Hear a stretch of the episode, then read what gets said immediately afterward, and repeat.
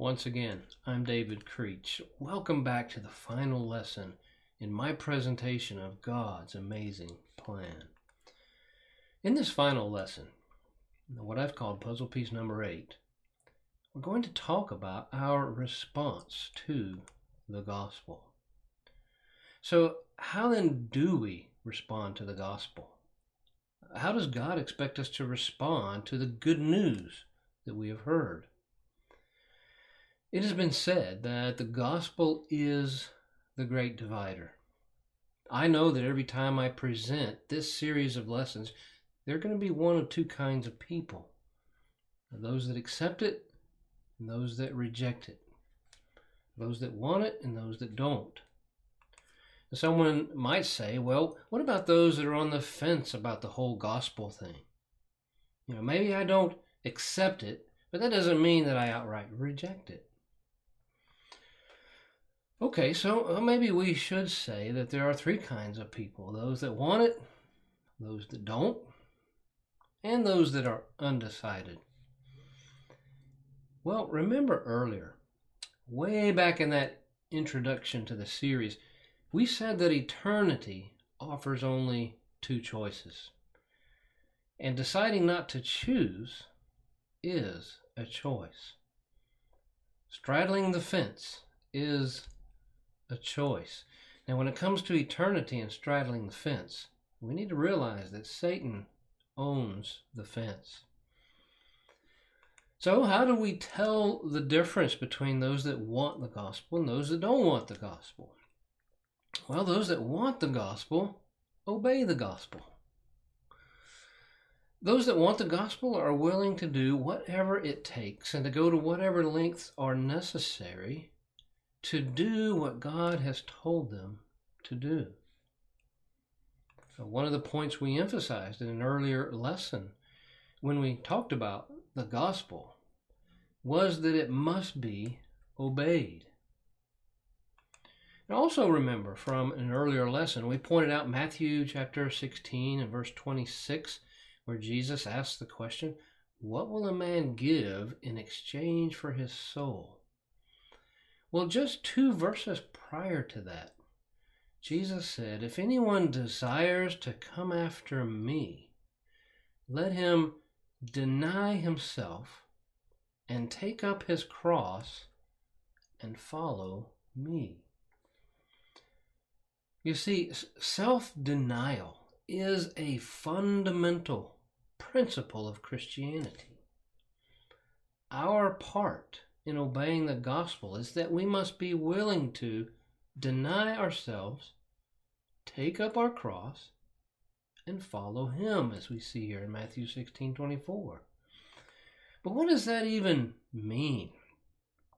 How are we supposed to take up our cross and follow him? Have you ever seen someone today carrying a cross? You know, occasionally someone gets spotlighted in the news for carrying a cross.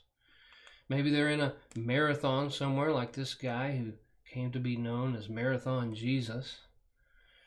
He ran barefoot in the Boston Marathon, wearing nothing more than a loincloth, which is why I cropped the image, and carrying this cross on his back. Uh, here he is again in a marathon in Japan. You know, sometimes they are caught up in their own sort of religious quest, or as some have called it, a, a walking sermon. Often the crosses they are bearing are, well, they're pitiful looking crosses with a, a wheel at the base to make them easier to drag around. Now, this man, known simply as Paul, carried this cross from coast to coast all the way across our nation. It was hollow and he carried everything he needed inside of it. He said that it weighed 175 pounds. Now that sounds like a, a feat of, of almost superhuman proportions uh, until you see these wheels that, that made that load a lot more bearable. Now, don't get me wrong. I'm not trying to make fun of these men. Uh, obviously, they've gone to great physical expense, possibly personal and financial sacrifice as well in order to send a message either to remind people that Christ died on the cross for their sins, or that we need to take up our cross and follow him. But again, what did Jesus mean when he said that anyone desiring to come after him must take up his cross and follow him? Did he mean for us to build a cross and, and drag it around behind us like the men in these photos? If so, we see absolutely no example anywhere in the Bible of, of any of Jesus' disciples ever doing such a thing.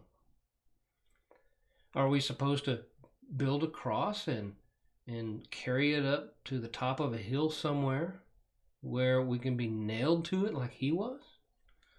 Is that what Jesus meant when he said, Take up your cross and follow me? Well, what would that accomplish?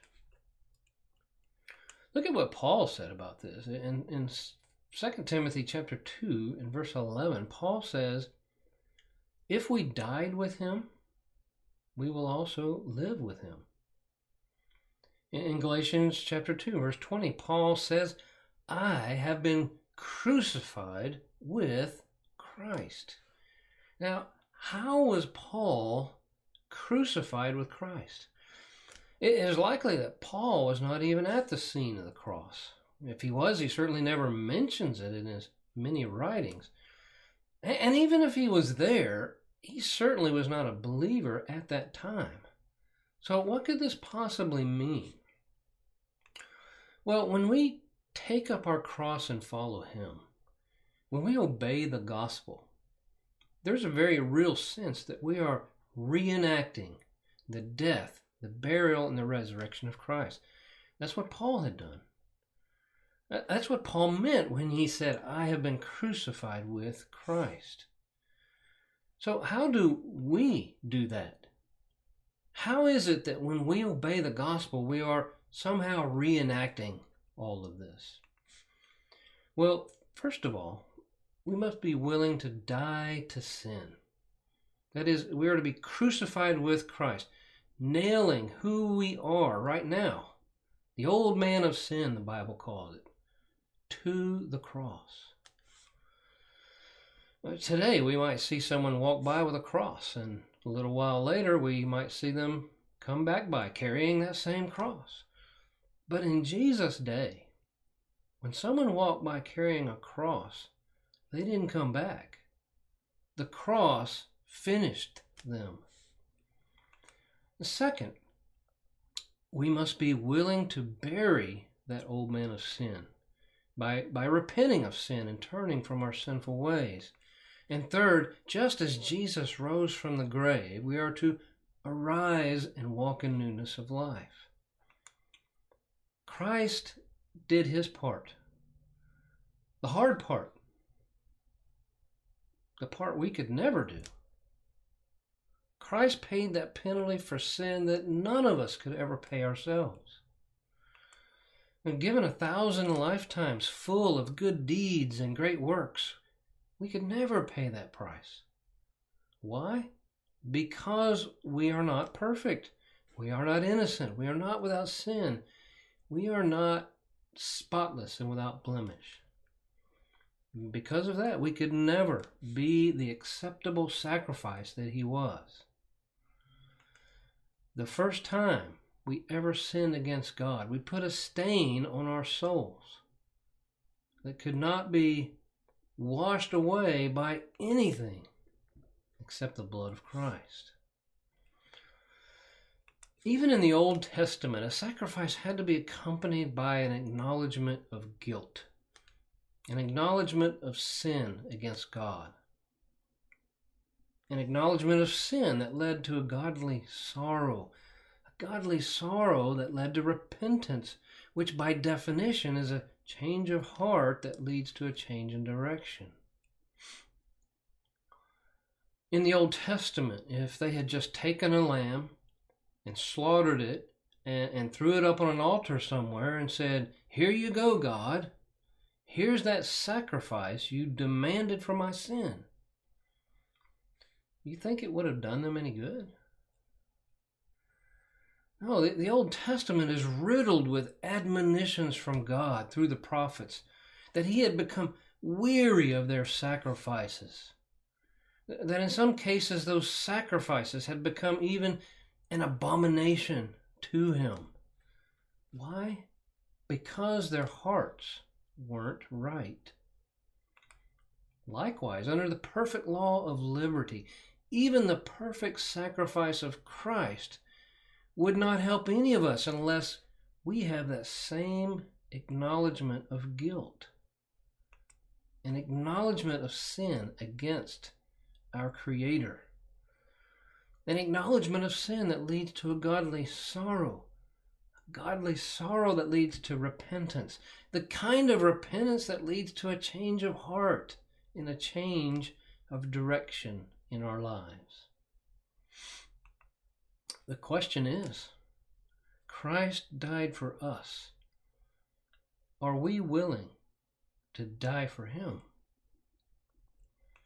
So, again, when and how does all this happen? Well, the answer is in the first part of Romans chapter 6, where it says, Do you not know that as many of us as were baptized into Christ were baptized into his death. Therefore, we were buried with him through baptism into that death. That just as Christ was raised from the dead by the glory of the Father, even so we should walk in newness of life. Now, note the key phrases that I'll highlight here baptized into Christ, baptized into his death, buried through baptism into death. Just as Christ was raised from the dead, even so we are to be raised and walk in newness of life. In John chapter 3 and verse 5, Jesus himself said, Unless one is born of water and of the Spirit, he cannot enter the kingdom of heaven. In Mark 16 and verse 16, Jesus said, He that believes and is baptized will be saved. Now, many today teach something completely different from this. They, they teach, He that believes is saved and should be baptized. But is that what Jesus taught? Uh, let's look again at what Jesus actually said. He who believes and is baptized will be saved. As we bring this series of lessons to a close, wouldn't it be great if there were an example somewhere in the Bible of someone being saved? Wouldn't it be great if we could just read that example and do exactly what they did knowing that we could be just as saved as they were? Well, there are a number of examples. Uh, let's look at one in Acts chapter 8, verses 26 through 39. Now, in the interest of time, we'll not read that entire account, but most of the verses are here on the screen. In this set of passages, we see a man from Ethiopia. He was a believer. He was a worshiper of God. He'd been to Jerusalem to worship and was returning home to Ethiopia. Now, by the way, that would have been a journey of considerable distance. Note that he is studying the scriptures. He's reading from the prophet Isaiah. How easy it would have been for this man who had just completed his annual pilgrimage to Jerusalem to just uh, sort of kick back and relax on that long journey home possibly thinking to himself, I'm sure glad that's over for another year. But no, we see a man that is hungry for more, continuing to read the scriptures. And as he's doing that, he crosses paths with a Christian named Philip. In verse 31, we see that this man was not in a saved condition. In verse 39, he is saved. He went on his way rejoicing. So, obeying the gospel is as simple as doing what this man did between these verses. What did he do? Well, he listened to the gospel as Philip explained it to him. He expressed an interest in obeying the gospel. He asked the question Here is water. What hinders me from being baptized? You know, when it says in verse 35 that Philip preached Jesus to him, we don't know exactly what was said, but it must have included the necessity of water baptism. Otherwise, why would he have asked this question? How would he have known to ask this question? It must have also included the, the mode of baptism, because if, if pouring or sprinkling would have been sufficient, the Ethiopian would have had plenty of water available for that, being on the long journey as he was. He listened to Philip's response. When Philip said, If you believe with all your heart, you may. The Ethiopian responded, I believe that Jesus, that Jesus Christ is the Son of God. Incidentally, that is the great confession spoken by Peter in Matthew chapter 16 and verse 16. And it was on that very confession that Jesus said he would build his church. And finally, we see that he obeyed and was baptized. Like the Ethiopian, we have been on a long and exciting journey of our own, working our way through God's amazing plan. What a journey this has been, and, I appreciate that we took that journey together. Now, just like this man from Ethiopia, you've heard the gospel message today.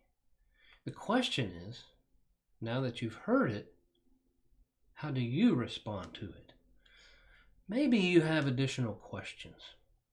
Maybe you've decided that, yes, you do believe in God, uh, you believe that through this amazing plan, God provided a way of escape from the price of sin, and a way that included the perfect sacrifice of Jesus Christ on the cross.